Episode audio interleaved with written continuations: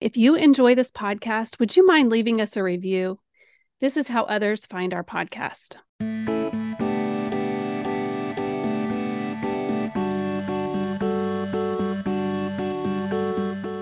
Welcome back to Feeding the Mouth That Bites You, a weekly podcast guide on parenting teens and launching them into the world.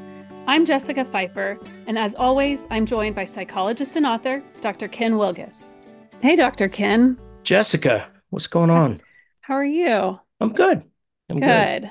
Hey, I wanted to discuss uh, why it is that some kids seem to be attracting the bad kid friends.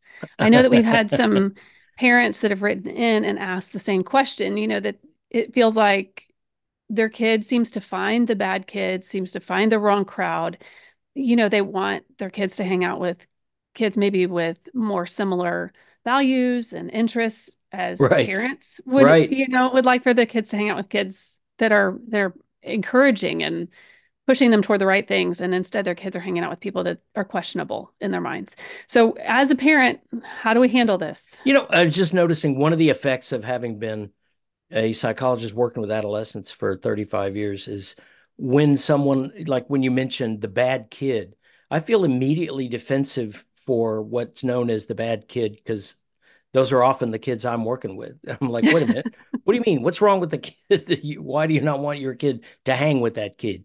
Um, mm-hmm. But you know, because my it's often the kid that I work for. Um, but yeah, I, th- I think uh, it's it's a common issue. Uh, parents really strive to, you know, how can we help? She seems to be again with the kind of kids that we weren't hoping should be with. He, you know, whatever and um, it, it's so we can, you know we can divide it into two things. Uh, the first that's most common is um, what is the reason for it? Again, with uh, with teenagers, there's different issues than just with children.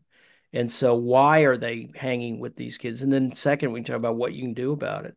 But it starts with the why. And I think your first question is uh, do the kids that I think are bad kids for my teenager to hang with, does my teenager think they're bad kids to hang with? Are mm-hmm. in fact these kids that my teenager is sort of drawn to and wants to hang with? Uh, just because you don't think it's good doesn't necessarily mean your teenager doesn't think it's good. Mm-hmm. Well, so I've seen that in my own life where I'm quick to assume how someone might be before I get to know them. And my teenager isn't always wrong. I mean, there are some times where I assume there's going to be a kid that's kind of a mess and they turn out to be a great kid. Um, that's true. I've assumed from appearances or from I know what's going on in that house or, you know, been so judgy myself that I misread what turns out to be a really great kid. Well, and and and the other way around, which is, uh, you know, there are many sort of admirable kids that seem to be at the social top tier in their school that are mean uh, and not yes. really very nice. Uh, so you know, so an example of of what you might consider the wrong kid that your teenager doesn't is that if you have a, a teenager that's secretly smoking weed pretty regularly, then um, they are absolutely going to hang with other kids that smoke weed. Uh, I've mentioned, I think, on this before that weirdly, if your kid is new in a school, the sort of top tier social kids are very likely to ignore your kid. One of the first welcome mats that's rolled out in many high schools is the kid going, Hey, do you smoke? You know, and that kid, you know, wants to connect with other kids that smoke marijuana. It's it's like a religion. I'm not talking about the occasional smoker. I'm talking about the really pothead kid. They're very friendly. Uh, mm-hmm. They they cannot remember that you don't smoke. They certainly aren't interested in hanging with you without smoking, but they happen to be quite socially um, open and inviting. Whereas your your cool, I don't know, cheerleader, athlete kid, you know, uh, may very well ignore your kid. So if if your kid is involved in something that uh, maybe you don't know about that draws them to that group. That that's one thing to to really think about. Um, it, it, other groups may be that if you really are hoping that your teenager will want to be with Christian kids, for example. Well, if your teenager isn't really a Christian but is afraid to tell you, then that's going to be kind of a problem.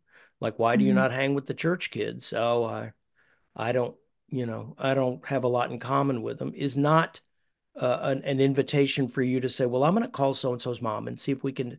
That's a time for you to go, well, um, does, does the faith mean anything to you? We haven't talked in a while. Or where are you faith wise? And get your teenager first signal that it's okay for them to tell you what they really think. But that's your first sort of um, evaluation is is my teenager in fact uh, hanging with the kids I don't think are good, but is choosing to hang with those kids. Mm-hmm. Well, as a mom, I can tell you, you know, there are a lot of moms out there that are really adept at social engineering, you know, calling the other right. moms and getting in on the scoop of who's doing what and what's happening this weekend and trying to get their kid some sort of an invitation or inclusion right. in a group um, because they're concerned about, you know, maybe other people their kids might be drawn to. Uh, and so as a mom, you're saying don't do that. We're well, too old for that. you know, uh, by adolescence, I I would say that that's a fine skill when your kid is a child under 12, probably. Um, except for, you know, I think you mentioned this that part of that is for for the mom. You know, the mm-hmm. mom's social life mm-hmm. is centered around their kids' social life. And um, yeah, I don't recommend that you, you know, get your own emotional needs met by you know your your kids social engagement. But you know being good at setting up play dates having kids over when you have little kids i think that's pretty cool. But by early adolescence that becomes less helpful. And certainly by 14 and above i would really rethink if you're still having to coordinate this and so forth the thing that begins to be implied is uh, instead of just being a mom that cares and wants to provide, more and more you are implying, and remember, sweetie, you don't know how to do this. You can't do it. You're incapable. You need me. And that's not the message you want to be telling them. So by adolescence, again, the skill of doing it is fine. But like we always say on Feeding the Mouth That Bites You, what age kid? And by mm-hmm. later adolescence, I've known moms that worked hard to set things up, um, you know, even senior year in high school.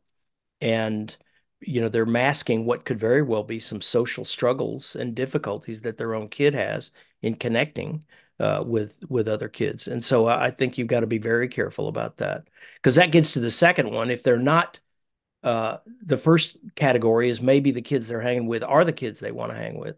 But then the second is you know by t- talking with your kid and finding out uh, there really might be some struggles they're not connecting with the kind of kids they're wanting to connect with and trying to talk to them about why. And that's where you get into trouble of teenagers that have social struggles. And we've talked about that in many po- different episodes of this podcast. They um, rarely will say, I'm just not sure, but I'm struggling to keep the friends that I want. They, very, very quickly will start saying, well, it's these other kids. They're all, I, you know, my, I go to a Christian school and they're all stuck up. I go to a public school and they just don't understand, whatever. It's mm-hmm. blaming mm-hmm. all the other kids. And I can't tell you how many times I've spent time with a teenager talking to them about their social struggles. And when they just complained that, quote, everybody is fill in the blank.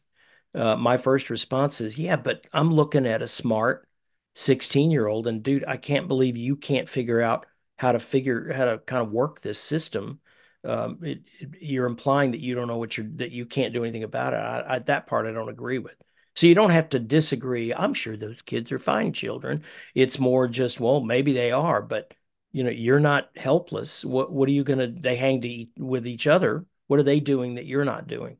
But that's more when you're you realize your kid is wanting to connect but struggles to uh, make those connections. Mm-hmm. Well, that makes a lot of sense. I know that sometimes I'll hear or have in the past heard from my kids, you know, well, I like being friends with them, but they're so, um, you know, stuck to themselves. Like they just, they're all right. in a little group and they never include anybody else. They don't, they don't ever reach out, you know, or I never get invited to those things or, you know, I would be friends with them, but they're, you know, too good for me, that sort right, of situation. Right. You know, hearing those kind of cues from your kids is a signal that they, they want to be in a group. Um, but they're just not feeling that's like that's that's they're right. capable of edging their way in. That's how I would interpret that. That's right. Yeah.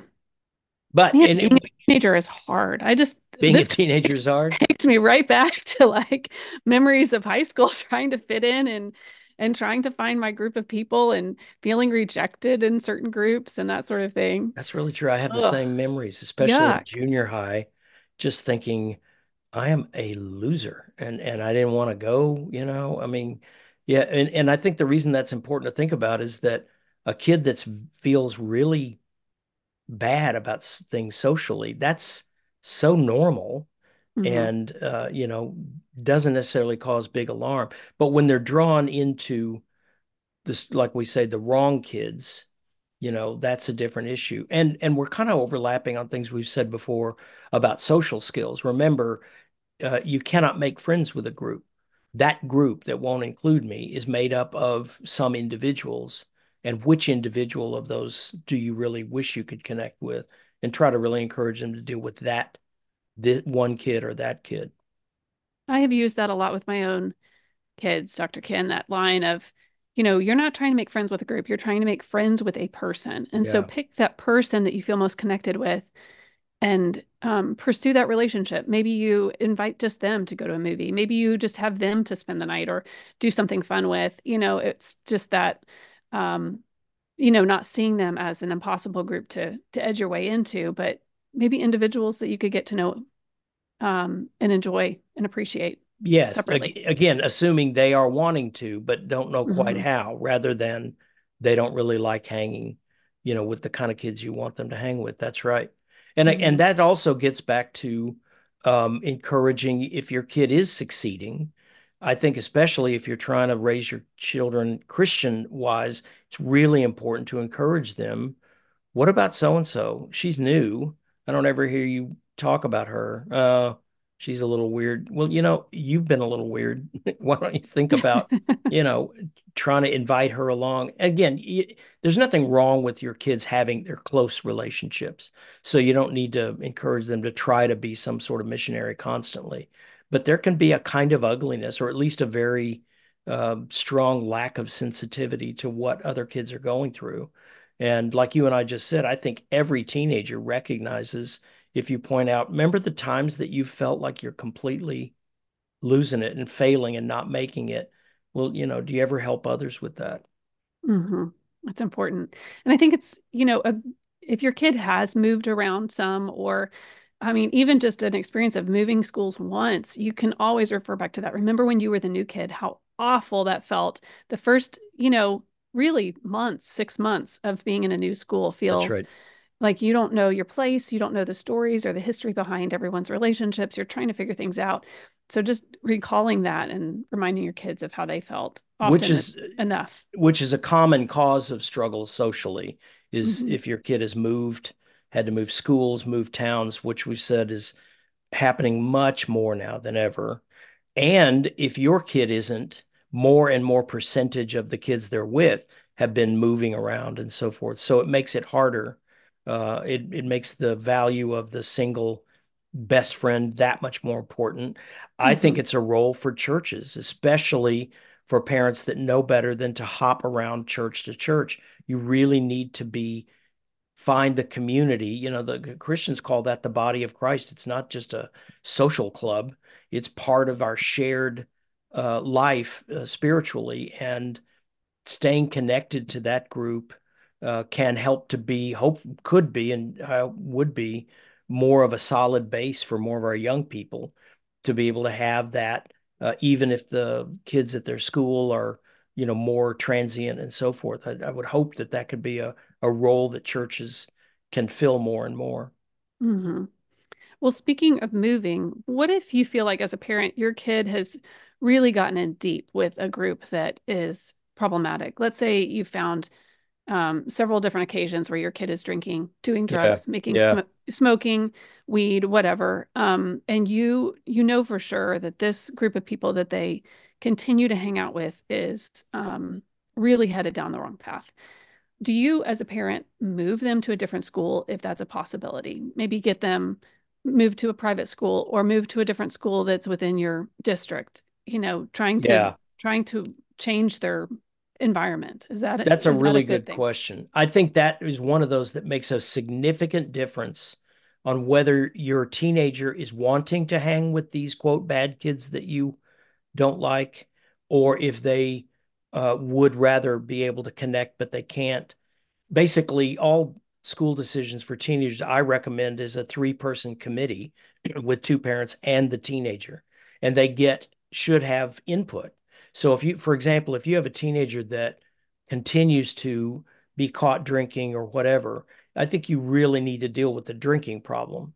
Um, moving them to another school, um, you know, they're going to find the kids that are doing drinking and, and or drugs in the next school.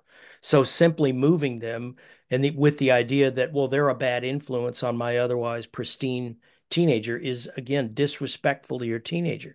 They make their own decisions. And sometimes you may be surprised to find out your kid is actually pushing the agenda. So moving them to another school isn't going to help anything. However, mm-hmm. if your kid is at least moved on to, look, I get it. It's hard. I wish I could stop all that, but you know, that most of my friends do that then they might consider voting for changing schools or at least be a part of that. Um, and for other things, you know, like if they're uh, involved in uh, the kind of community that, for example, Christians struggle with, what about LGBT uh, influences and so forth? Again, I think that gets back to uh, the state of your your teenager. If they are um, seeking to connect with the kind of teenager that you wish they would connect with and are not finding it at their school, then changing may be a way of doing that. But if they are actually harboring a resentment and wishing uh, to uh, remain with these kind of friends, then you have to really rethink what would the effectiveness of that be if if they're actually just as much in favor of uh, this activity that I think is bad for them. So it, it mm-hmm. really has a lot to do. It's I would say it's never wrong. It's no, I would say it's not ever correct to move them even if they object to it, but it's it's it can be pretty ineffective if they strongly to you know I've had kids uh, deliberately fail the entrance exam to a Christian school. You know, like like you know it gets back to the you can't make them. Uh, mm-hmm. but you can be much more effective if you've really tried to talk together about here's the problem with this and do you even moderately agree with me and then yeah you, things can be much more effective in in perhaps uh, initiating a change mm-hmm. well that's a good point because there are a lot of uh, it's it is a big headache to move a kid from one school to another and to move uh, them only to find pretty much the same group of friends that's right that's right at a new school uh, would feel like a waste of time and effort and all the work that goes into moving your kid so yeah yeah, it's right. it's not it, it, again not out of the question, but definitely need to rethink: is this really what we need to be doing? Mm-hmm. Well, and I like your point that you made just a bit ago too. That it could be your kid that's doing the instigating. It could be your kid that might be the quote bad kid, right? Isn't that weird? Like and like I know so many parents that. that would never. I'm telling you, my mother would have thought that, and she did a good job. But if someone had said, "I think." you know, your son is probably influencing my kid badly. I, my mom wouldn't take it at face value, but she would absolutely go, really? Okay, maybe we need to look into that. It was like, you know, she thought we were regular people and, mm-hmm. and, you know, capable of sin, which I think was respectful because yes. by golly, I was. Yes. Sometimes I'm a little bit, um, I, I fall into that too with my kids. I'm suspicious of them. I'm always asking, well, what was your part? yeah. Yeah. you know, when they come home telling me this sob story about my friend was so horrible to me, I'm like, well, what did you do to instigate that?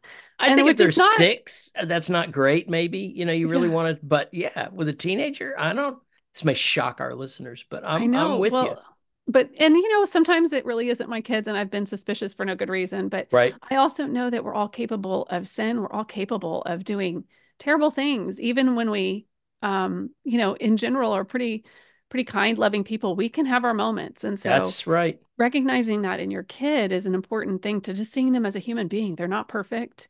It might be your kid that's the problem. And so um you know you know having that kind of overly positive my kid is always great can be a lazy way of feeling like i'm a good parent because i'm always for my kid but doing that without really knowing your kid is is of no use to them at all. Mm-hmm. Well, I appreciate this conversation, Dr. Ken. I appreciate it every time you reiterate that we are not in control of our kids' relationships, that they get to choose this. As a parent, it can sometimes be hard when we feel like they're making poor choices, um, you know, and we try to manipulate the situation. So, thank you, Dr. Ken, for giving us good tips today on dealing with this issue in our kids' lives. Thank you for listening today. We'd love to hear from you. You can reach us at podcast at feedingthemouth.com.